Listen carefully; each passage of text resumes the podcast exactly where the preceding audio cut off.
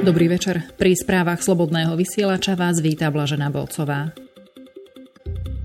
Firmy a obchodníci sa po dvojročnom prechodnom období od dnes musia riadiť podľa nového európskeho nariadenia o ochrane osobných údajov. Slovensko je jednou z mála krajín únie, ktoré pred nadobudnutím jeho platnosti tento predpis únie prijalo aj priamo do národnej legislatívy. Podľa predbežných prieskumov však na nové pravidlá firmy nie sú pripravené, píše dnes portál HN Online. Celkovo sa nové nariadenie dotýka všetkých firiem, úradov, jednotlivcov aj online služieb, ktoré spracúvajú údaje akýchkoľvek používateľov. Ako informuje SITA, názory odborníkov zazneli na konferencii Jarná Itapa. Väčšina podnikateľov berie podľa odborníkov nariadenie o ochrane osobných údajov ako nutné zlo.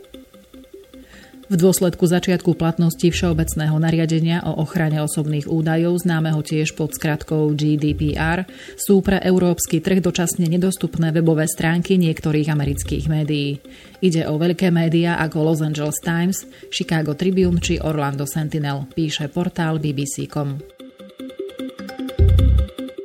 Ide o medzník v ochrane osobných údajov a súkromia jednotlivcov, zhodnotila dnes agentúra Európskej únie pre bezpečnosť sietí a informácií ENISA vstup Všeobecného nariadenia o ochrane údajov do platnosti. Agentúra so sídlom v gréckom Irakliu, ktorá slúži ako Centrum pre kybernetickú bezpečnosť v Európe, pripomenula, že po dlhodobom legislatívnom procese sa začalo v praxi uplatňovať nariadenie EÚ číslo 679 z roku 2016.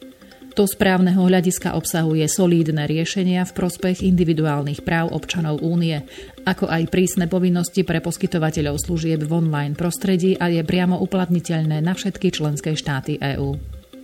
Agentúra ENISA je dlhoročným prispievateľom k politike Európskej únie v oblasti budovania dôvery a bezpečnosti na jednotnom digitálnom trhu. Popri nariadení o ochrane osobných údajov platiť začala aj smernica o záznamoch cestujúcich, informuje TASR.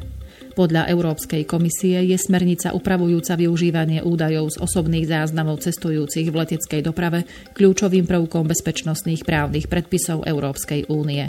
Má za cieľ lepšie identifikovať cestujúcich teroristov a hľadaných zločincov a tiež monitorovať zločinecké siete. V praxi má smernica pomáhať lepšie identifikovať osoby, ktoré predstavujú hrozbu pre spoločnosť, identifikovať ich cestovné návyky a spôsoby cestovania. Ustanovenia smernice sa od dnešného dňa stávajú súčasťou vnútroštátnych právnych predpisov krajín EÚ.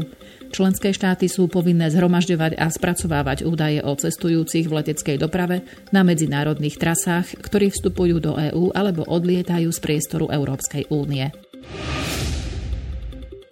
Európska komisia dnes predložila návrh na prepracovanie európskych pravidiel pre spotrebné dane z alkoholu, čím pripravila pôdu pre lepšie podnikateľské prostredie a nižšie náklady pre malých výrobcov alkoholu, ako aj pre vyššiu ochranu zdravia spotrebiteľov. Komisia upresnila, že návrh znamená, že malí a remeselní výrobcovia alkoholu budú mať prístup k novému systému certifikácie v celej EÚ, ktorou sa potvrdí ich nárok na nižšie sadzby spotrebnej dane. Zároveň je tu snaha zakročiť proti nezákonnému používaniu denaturovaného alkoholu na výrobu falšovaných nápojov, čo ochráni zdravie spotrebiteľov. Ďalším prínosom je zvýšená hranica pre pivo s nižším obsahom alkoholu, na ktoré sa môžu vzťahovať znížené sadzby. Všetky príjmy zo spotrebných daní smerujú do národných rozpočtov krajín EÚ a predstavujú približne 5 až 18% daňových príjmov alebo 2 až 5% HDP členských štátov únie. Správu priniesla TASR. Za uplynulé dva týždne na Slovensku pribudli do zoznamu zakázaných webových sídiel ďalšie stránky. Zoznam v súčasnosti obsahuje 190 web stránok. Finančná správa z neho vyradila 25 subjektov, keďže svoju činnosť už skončili. Subjekty, ktorým bola zaslaná oficiálna výzva, majú 10 dní na to, aby nelegálnu činnosť skončili. Súd na základe žiadosti finančnej správy vydal už 13 príkazov na zamedzenie vykonania platobnej operácie v prospech účtu nelegálnych prevádzkovateľov a 73 príkazov na zamedzenie prístupu k webovému sídlu s nelegálnym obsahom.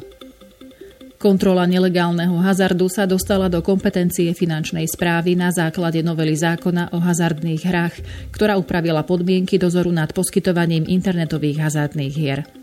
Prvý prehľad webových sídiel zverejnila finančná správa v júli minulého roku. Vtedy sa v ňom nachádzalo iba 10 web stránok. TASR informovala Ivana Skokanová, hovorkyňa finančnej správy. Od budúceho roka hráčov, ale najmä prevádzkovateľov hazardných hier čakajú nové prísnejšie pravidlá. Počíta s tým novela zákona o hazardných hrách, ktorú ministerstvo financií predložilo do medzirezortného pripomienkového konania. Právna norma reaguje na najnovšie trendy digitalizácie, ktoré neobyšli ani sektor hazardu. Zámerom je tiež zvýšiť ochranu spotrebiteľov. Návrh zákona sprísňuje podmienky prevádzkovania hazardných hier. Opätovne sa zníži dostupnosť hazardných hier, keďže dôjde k zvýšeniu minimálneho počtu prístrojov v jednej prevádzke. Najzásadnejšie zmeny, ktoré prináša nová právna úprava, sú zamerané na online hazardné hry, kam sa presúva čoraz viac hráčov. Návrhom zákona sa vytvára nová štruktúra licencií. Blokácia webov nelicencovaných prevádzkovateľov hazardu bude aj naďalej prebiehať. Predseda vlády Peter Pellegrini ohlásil doteraz najmasívnejšiu obnovu v slovenských nemocniciach. V najbližších mesiacoch by mali byť do ich technického vybavenia a priestorových podmienok nasmerované značné finančné prostriedky. Premiér to oznámil dnes po návšteve na ministerstve zdravotníctva. S ministerkou Andreou Kalauskou sa dohodol aj na dostavbe nemocnice Rás Sochy v Bratislave, ktorá by ako najmodernejšia slovenská nemocnica mala začať slúžiť v roku 2022. Do nemocníc podľa premiéra už od minulého roku postupne pritekajú desiatky miliónov eur. Pelegrini ohlásil masívnu obnovu nemocničných postelí, ale aj to, že sa definitívne končí éra nosenia základných hygienických potrieb nevyhnutných pre hospitalizáciu.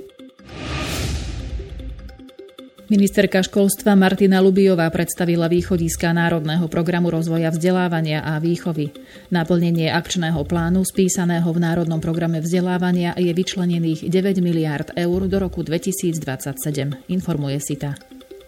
Hlavnými strategickými cieľmi sú dostupnosť, modernizácia a kvalita. Medzi kvalitatívne východiska patrí napríklad zlepšenie postavenia učiteľa ako centrálneho prvku reformy. Modernizácia sa týka vzdelávacieho obsahu a jeho zladenia s medzinárodnými štandardmi, metód testovania či diagnostiky a prepojenia s potrebami spoločnosti a hospodárskej praxe. Čiastkovými cieľmi programu je dosiahnuť efektívne fungujúce regionálne a vysoké školstvo. K východiskám Národného programu vzdelávania sa vyjadrili členovia iniciatívy Toda rozum, ktorí tvrdia, že ministerský návrh neprinesie riešenia na reálne problémy ani neodstráni príčiny problémov, ktoré v školstve máme. V lepšom prípade odstráni iba ich prejavy. Píše sa v ich stanovisku, ktoré agentúre SITA zaslala Zuzana Hambáleková z PR agentúry Neuropea. Parlament odmietol návrh opatrení Oľano na obmedzenie korupčného správania pri čerpaní eurofondov. Návrh zákona o príspevku poskytovanom z európskych štrukturálnych a investičných fondov neposunul dnes do druhého čítania, informuje TASR. Cieľom návrhu zákona bolo zaviesť viaceré opatrenia, výsledkom ktorých by bolo výrazné obmedzenie korupčného správania v oblasti riadenia a spravovania eurofondov, ale aj dotácií v oblasti pôdohospodárstva a rozvoja vidieka. Zaviesť sa mali kritéria odborných hodnotiteľov, upraviť sa malo aj poskytovanie eurofondov v oblasti výskumu a vývoja len tým subjektom, ktoré sa výskumu a vývoju preukázateľne venujú a len do výšky preukázateľných investícií týchto subjektov v tejto oblasti. Ministerka pôdohospodárstva a rozvoja vidieka Gabriela Matečná ostáva vo funkcii. Zámer opozície odvolať ju nevyšiel. Za vyslovenie nedôvery Matečnej včera hlasovalo len 60 poslancov zo 134 prítomných. Po vyše 10-hodinovej rozprave šéfku rezortu pôdohospodárstva podľa očakávania podržali všetci prítomní poslanci SNS a Mosta Hit. Proti bola aj väčšina smeru SD. Zdržali sa Marek Maďarič a Vladimír Matejčka. Za vyslovenie nedôvery hlasovali poslanci SAS, Oľano, Zmerodina, ľudovej strany Naše Slovensko a väčšina nezaradených. Peter Marček a Peter Holúbek sa zdržali. Zviera sa od septembra viac nemá na Slovensku a priori považovať za vec, ale bude v zákone definované predovšetkým ako živý tvor a cítiaca bytosť. Vyplýva to z novely zákona o veterinárnej starostlivosti, ktorú v stredu 95 hlasmi schválili poslanci Národnej rady, uvádza TASR. Živé zviera má osobitný význam a hodnotu ako živý tvor, ktorý je schopný vnímať vlastnými zmyslami a v občianskoprávnych vzťahoch má osobitné postavenie. Na živé zviera sa vzťahujú ustanovenia o hnutelných veciach, to neplatí, ak to odporuje povahe živého zvieraťa ako živého tvora. Znie nová definícia zvieraťa v občianskom zákonníku. Právna norma zároveň zavádza opatrenia proti množiteľom, povinné čipovanie psov aj opatrenia proti týraniu zvierat. Materiál rieši aj trávenie zvierat na sídliskách a cirkusy. Ministerstvo plánuje vo vyhláške určiť, ktoré vybrané druhy divožijúcich zvierat nebudú môcť v cirkusoch vystupovať. V poradí 64. jarné zasadanie parlamentného zhromaždenia Severoatlantickej aliancie sa dnes začalo vo Varšave v priestoroch Polského zákonodárneho zboru. Hlavnými témami rokovaní by mali byť hrozby, ktorým čeli aliancia z východu a výška výdavkov vynaložených na obranu. Predseda parlamentného zhromaždenia NATO Paulo Ali hovoril na úvodnej tlačovej konferencii okrem iného o solidarite členských štátov, ktorej dôkazom je vlaňajšie premiestnenie vojakov niektorých krajín aliancie do troch pobaltských republik a Poľska. Zároveň pripomenul i význam ochrany južných hraníc NATO. Po víkendovom programe sa v pondelok uskutoční plenárne zasadanie, na ktorom vystúpi s prejavom generálny tajomník NATO Jens Stoltenberg i poľský prezident Andrzej Duda. Na záver sa očakáva schválenie záverečného vyhlásenia, ktoré bude predložené na blížiacom sa samite NATO v Bruseli. Severoatlantická aliancia vyzvala Ruskú federáciu, aby prevzala zodpovednosť za zostrelenie Boeingu 777 spoločnosti Malaysia Airlines, ktorý bol zostrelený 17. júla 2014 nad východnou Ukrajinou. Generálny tajomník NATO Jens Stoltenberg vydal túto výzvu po oznámení Holandska a Austrálie, ktoré dnes oficiálne obvinili Rusko zo zodpovednosti za dramatický koniec linky MH17.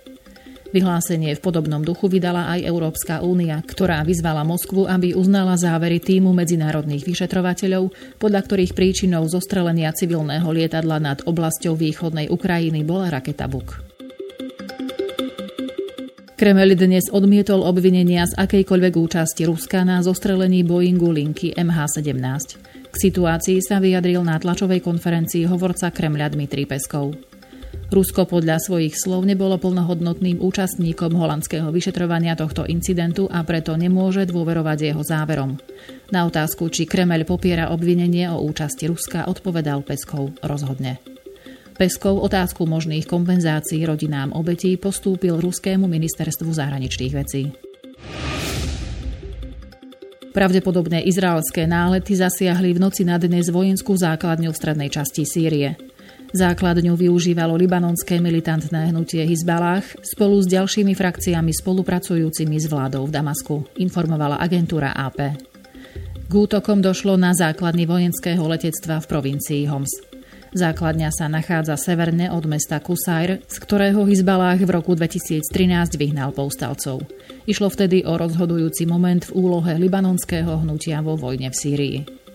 Sýrske štátne médiá v noci na dnes informovali, že sa vojenská základňa v strednej časti krajiny stala terčom útoku nepriateľskej paľby. Sýrska protivzdušná obrana podľa nich na útok odpovedala. Úloha Hizbaláhu a Iránu vo zbrojnom konflikte v Sýrii znepokojuje Izrael a Spojené štáty, pričom obe krajiny pohrozili opatreniami, píše AP. A to už bola posledná informácia. Čerpali sme z portálov HN Online, parlamentné listy, Pravda, Teraz a web noviny. Do počutia.